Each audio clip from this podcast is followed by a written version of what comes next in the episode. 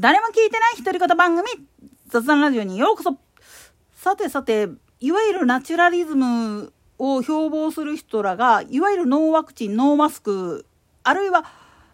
いわゆる特効薬なんていうのは科学的なものではなくて和漢薬にあるとかって言って騒いでるのを見てるとね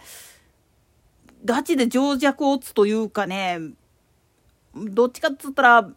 自分たちがそれが正しいんだっていうのを人に押し付けるのはどうかなっていうふうに思うんですよね。というのも薬に関して一言言ってしまうとこれ体質によっては万人には合ってるんだけど自分だけは合わないっていうケースたまにあるんですよ。なんでやねん。いやーおいらもね目の手術した後でねいろんな目薬試してみたんだけど特に緑内障の目薬さしてたんだけれどもむちゃくちゃアレルギーが出たんですよね薬品の。で調べたところやっぱちょっとおいら自身の体質がちょっと得意すぎるんかしてなもんだから本来だったら普通の人やったら絶対アレルギーの出ないような消毒薬でアレルギーが出たっていう経験とかがあってそれで相談してやってるっていうのが現状なんですよね。これは自分自身の体質っていうのと他の人の体質っていうのは違うものなんだっていうのを理解した上で喋ってるんであれば何の問題もないんです。人に押し付けじゃないからねこれは。ただしそれをお前も該当するやんけっていうふうに言ってしまったらダメなんです。特に和漢薬とかっていうのも実のとこ言っちゃうとあれまあ普通の化学薬品とかに比べたら自然のものだから安全だって言ってる人いるけど申し訳ないけどあれは腎臓とか肝臓めちゃくちゃやられるんですよね。なんでやねん。いわゆる製薬会社が作ってる科学的なやつっていうのも根本的なことを言ってしまったらその成分はどっから抽出してるかって言ったらほぼほぼ和漢薬として取り扱われているものから抽出してたりするわけなんですよ。だから本質的な部分っていうのは実は漢方薬なんかとまあまあよう似てるわけなんですよ。ただしそれをまあいろんな医薬品を使ってあるいは電気的な処理とかを起こして抽出してるのかそれともまあ皮付きのまんまとか生成とかをせずにゴリゴリと混ぜてるかの差だけであって実は和漢薬を使った人の中にはそれが原因でアレルギーが出てしまってっていう人もいるわけなんです。なぜなら和漢薬の中にはあのー、人によってはすごいアレルギーが出るやつもあるんですよね。換気するアレルギー持ってる人がチンピなんか使ったらもう一発でおしまいです。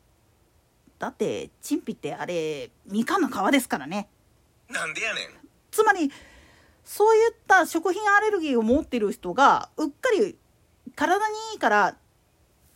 変な化学薬品使うよりはいいからって言ってそれを取り入れたがためにアナフィラキシーでっていう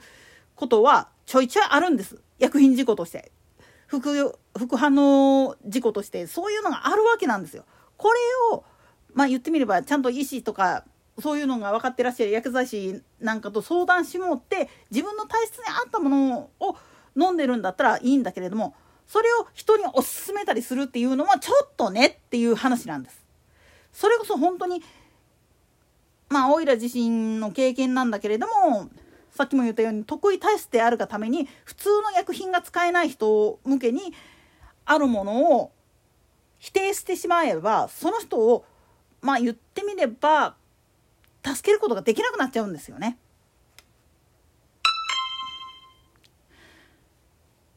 またよ食品に関してもそうなんだけれども食品のパッケージには必ず特定アレルギー表示っていうのがあって特定アレルゲン表示っていうのが必ず表示されることが日本では義務化されてるわけでこれに該当する食品が混じってるやつっていうのは必ずパッケージのどっかに書いてるんです。ただそれを見ないでギャーギャー騒ぐ人がいるっていうのがちょっとおかしいんですよね。なんでやねん。昨日のバターの騒動でもそうだったけれどもバターはあくまでも原材料は生乳です。牛の乳です。これにアレルギー持ってる人が口に含んだらどうなるかっつったら当然だけれどもアナフィラキシーを起こします。だからそれの代替品としてマーガリンとかショートニングっていうのが開発されて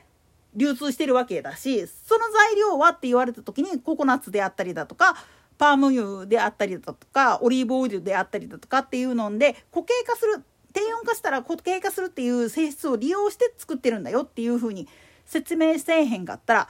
安心して使えないんですよ。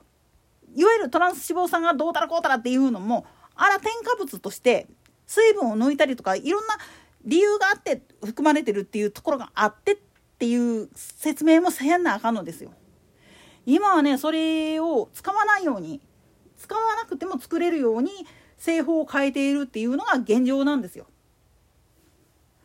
こういったことをちゃんと説明した上で体質に合ったものでないと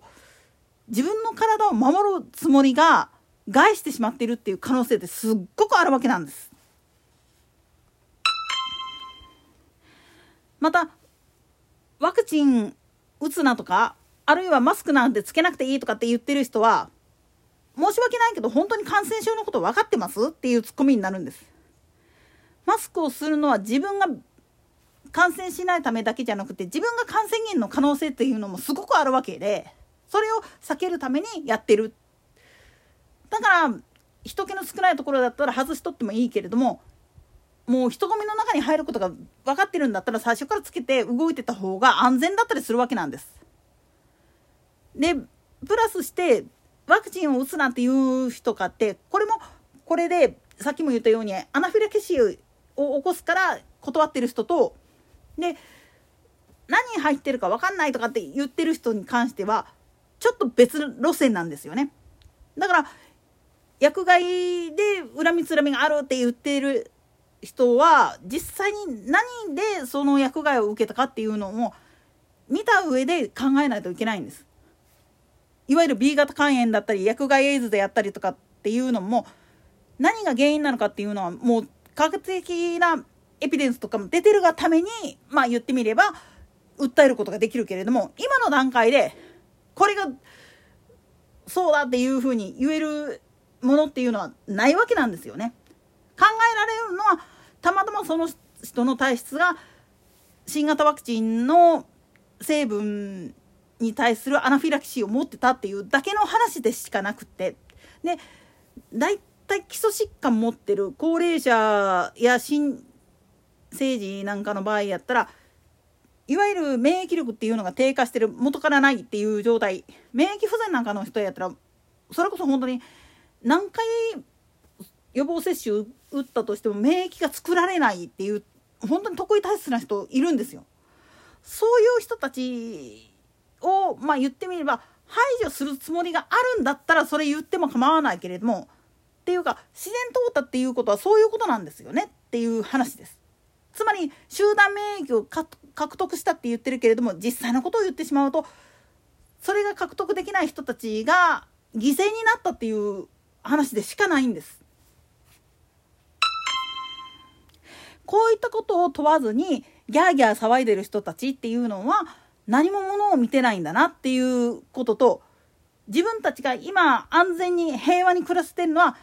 どっかで誰かが犠牲になった上に立ってるんだよっていう自覚を持った上で話してくれっていうパターンなんですよね。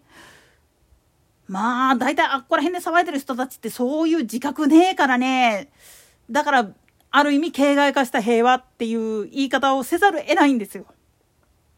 といったところで今回はここまで。それでは次回の更新まで。ごきげんよう。